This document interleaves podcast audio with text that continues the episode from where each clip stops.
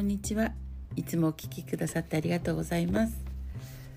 共に笑顔で共に酒屋で運気術熊谷智恵です。本日も自分を褒めるところから始めていきたいと思います。人生のすべてはね丸だよっていうことをねお伝えしていきたいなと思っております。そして本日はですねなんと仙台に、ー、よしくってね分かりますか？ご存知ですかね？前祝いの法則っていうね本をね出されてる大島圭介さんがねいらっしゃるんですけども甲子園とかのね裏側でこう立役者になってる。そして願いをね叶えるっていうことをね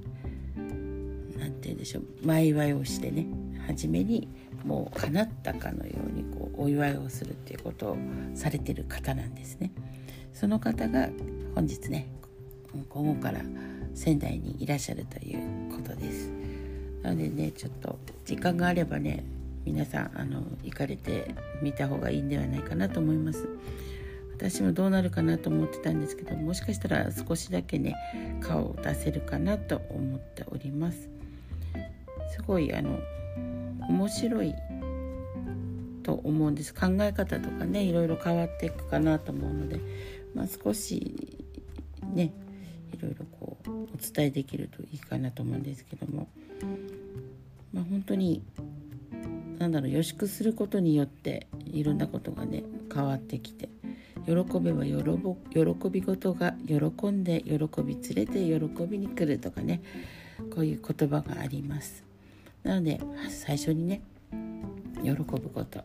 そして面白い言葉がねこの星にふさわしいのは不安ではなく喜びだっていうのがあります。本当に今ねこの地球というこの星は全体的に不安でねいっぱいに包まれてるのかなって思っております。なのでこの不安よりねやっぱ喜びが重要だと私も思っているのですごいこの言葉はねあ本当その通りだなってこういうふうに実践されてねあの多くの方にお伝えしてくださってる方がいるっていうのは本当素晴らしいなと思ってます。でもう一つねこの星の喜びの量を増やしたいっていうことねおっしゃってるんですね。なので本当にねこの星がそうやって喜びをね満たしたらあいろんなことが変わってくるだろうなと思っております。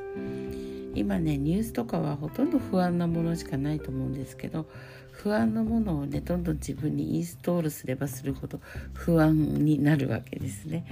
なのでねほんと喜び事をねインストールしていくとどんどんどんどん喜び事が増えていきます。なのでね自分の意識がどこに、ね、向いてるかそしてこの人生でね自分が何を見ていきたいかそうするとその見るって決めたものが本当にね自分の人生になってきますなので全てはね自分の心なんですねそして毎日お伝えしてる、えー、自分をね褒めることとかねそういうことなんですけどもいい気分でいるっていうことはね夢を叶えるためのポイントになるっていうふうにね大島さんも言ってるんですね。なのですごいねやっぱりこの自分自身がまず、ね、いい気分でいることっていうのが大事になってきます。なのでねもうこの22世紀はもう夢が叶う前に先に喜んじゃう時代だよともねおっしゃってるので本当にそうだと思っております。なので大事なのは今っていうね今の気分になります。なので今の気分ねほんと毎日ご機嫌なね自分の時間っていうのをね大事にされると大きく大きくね変わってくるかな運気とかね変わってくるかなと思っております。参考までに何かね試されてはいかがでしょうか、はい、では本日のね、えー、エリクサゼリツエリクサ1本なんですけども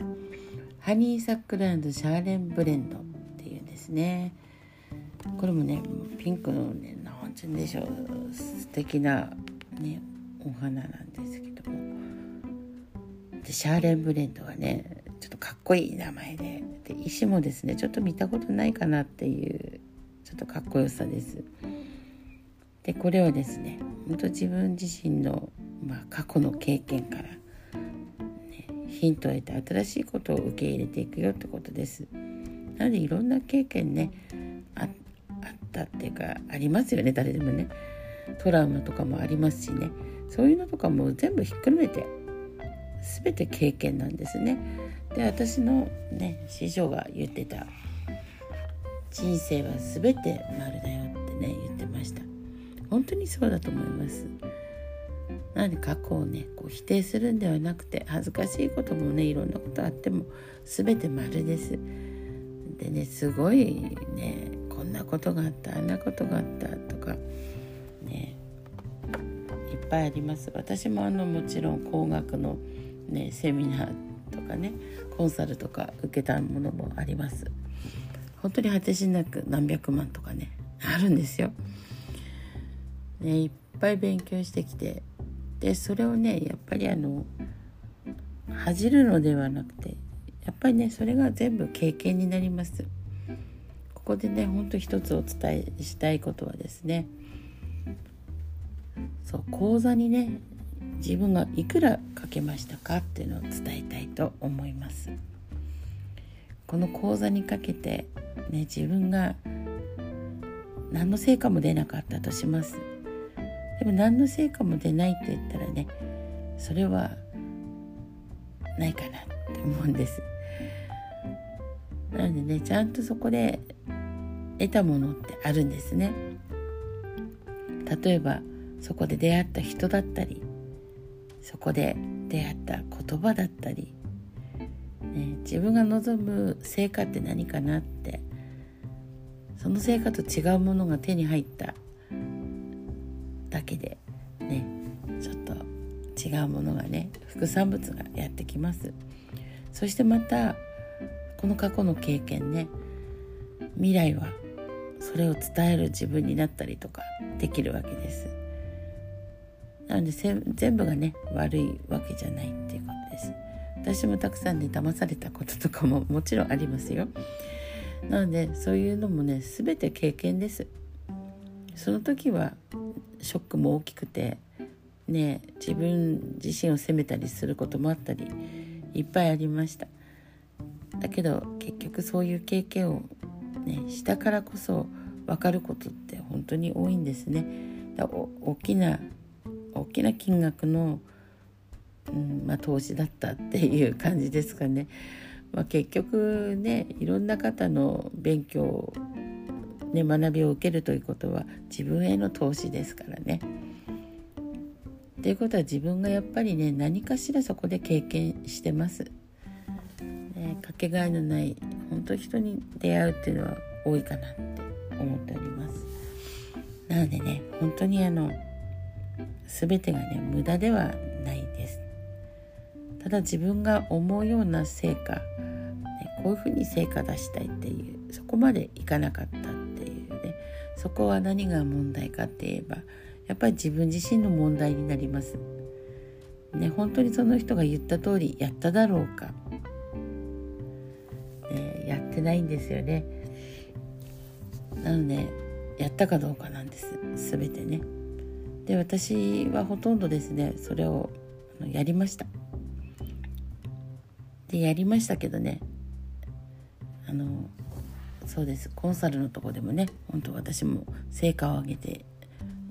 壇上っていうかね一番前に立って話したりねしましたですがね